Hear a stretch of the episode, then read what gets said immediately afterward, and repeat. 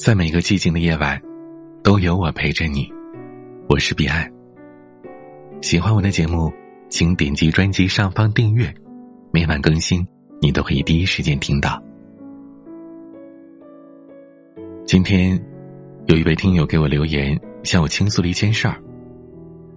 她是个女孩子，她说，前不久认识了一位单身的男生，是一家外贸公司的销售，专业是英语。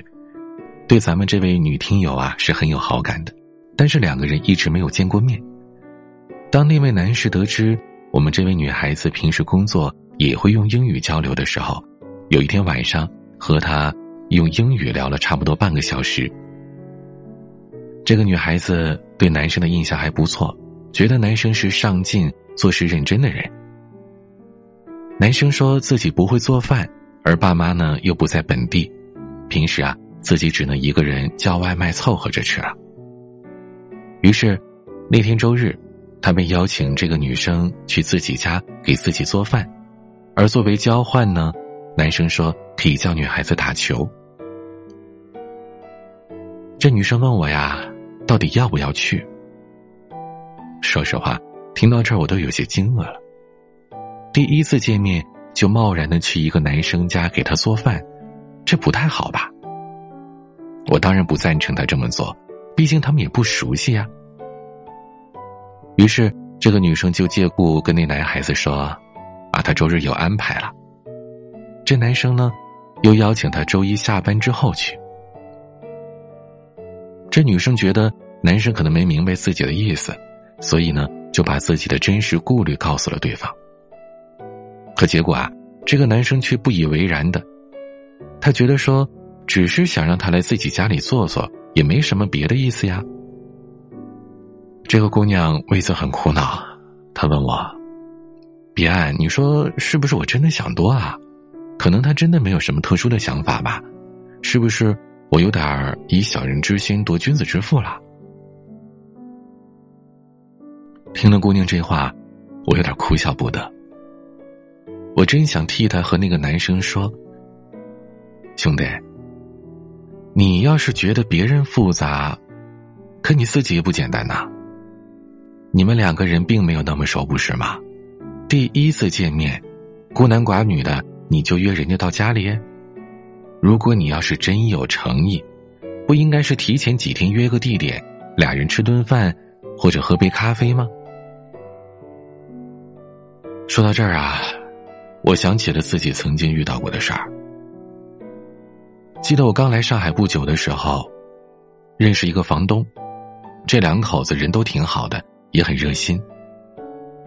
可我刚搬进去不到一周，这个男房东就发消息给我，说向我借一千块钱有急用，还不让我告诉他老婆，说怕有家庭矛盾。当时看到消息，我挺为难的。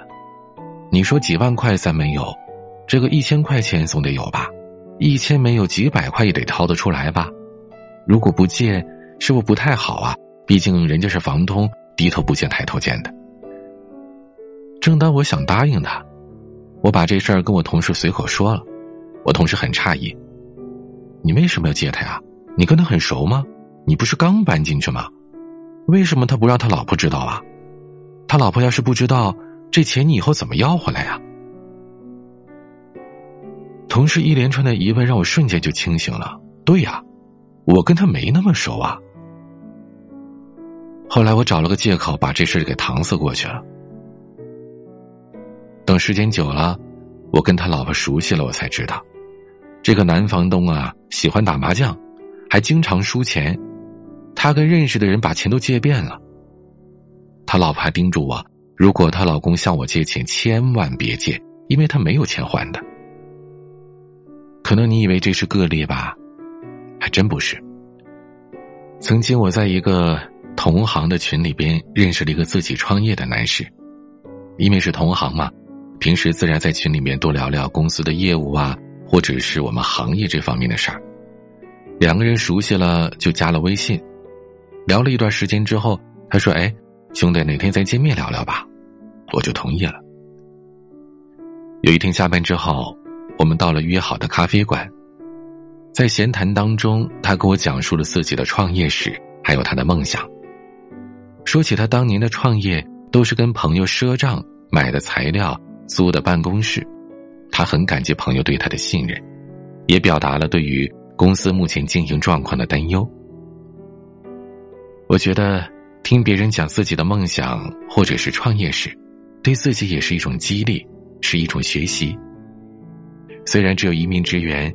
但是以后我俩时不时的还会聊一聊，谈谈工作上的事儿，或者聊聊生活。可是有一天，我的微信里传来了他的消息，张口就问我借几万块，说公司需要周转。当时我就莫名其妙的，他大小也是个老板，向我一个公司的小职员借钱。再说了，我刚来上海也不久啊，也没多少存款呢，而且最关键的是。我们两个人只见过一面，我们没有那么熟啊。我委婉的跟他说了自己的难处，他自然也就没什么办法了。在那之后，我们聊天也少了，我也有意疏远他。去年他建了一个微信群，是同行之间交流用的，这是好事儿吧？我就加进去了。本来我觉得他应该不会再问我借钱了。可是有一天，他又向我借钱，而且说会付给我一定的利息，这个利息呢是比银行高一点点的。可事实上，我那个时候连他长什么样子都不记得了。当时我跟他说：“哎呀，我也缺钱呢。”他回复说：“哦，呃，我是我发错了，不好意思。”可再后来，他把我从群里踢出去了。生活当中啊，有些人嘴上就是总说别人想多了，想复杂了。可是我能说，是你替自己想多了，替别人想少了吗？别不好意思拒绝，那些好意思让你为难的人，本身就对你没有多善良，他没有替你考虑过呀。更何况。这些让你为难的人，绝大部分你们并不熟啊。那些人与人之间的信任，不是靠语言，更多的是靠行动慢慢建立起来的。相识不到一周就问对方借钱，只是网友关系有过一面之缘，开口就借几万块，初次见面就让女孩子来自己家做饭。所有的这些，如果是老朋友之间，或者确立了一定的关系，比如说男女朋友之间，那咱们是可以理解的，也是很正常的。但是，在刚才说到的这几种情况下，对方提出这种要求，我只想说，对不起，咱们没有那么熟。其实，生活当中这样的事情，只要换位思考一下。就不难理解了。如果是你，你会借钱给一个相识不到一周的人吗？或者，是个网友？如果你有一个女儿，你愿意你的女儿第一次见面就去给一个男人到家里做饭吗？或者，晚上下班之后到对方的家里吗？在跟别人提这些要求之前，反过来问问自己，愿不愿意？对于那些平时并不熟，只有用到你感觉你对他有利才会跟你熟的人，如果涉及到金钱或者其他利害关系，还是要多替自己着想才好。不要因为自己的不好意思而让自己叫苦不迭。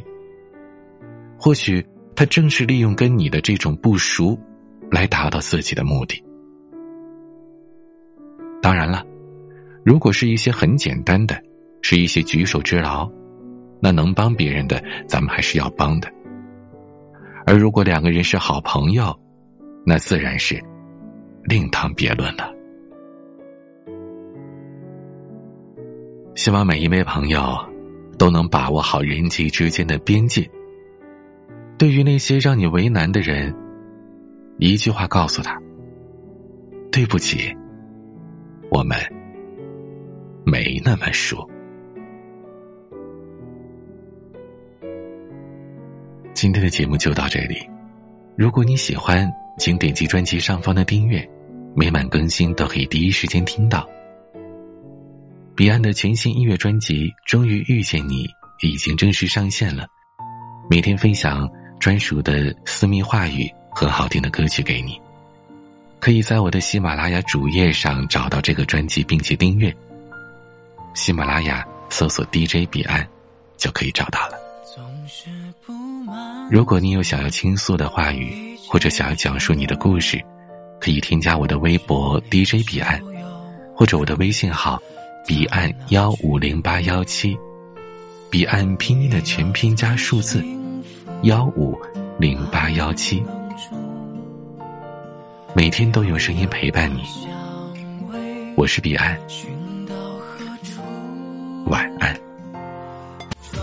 的天空无止境的黑，孤独的夜等你说我狼狈。感情是捅破忧伤的嘴，总会有一堆伤痕累累。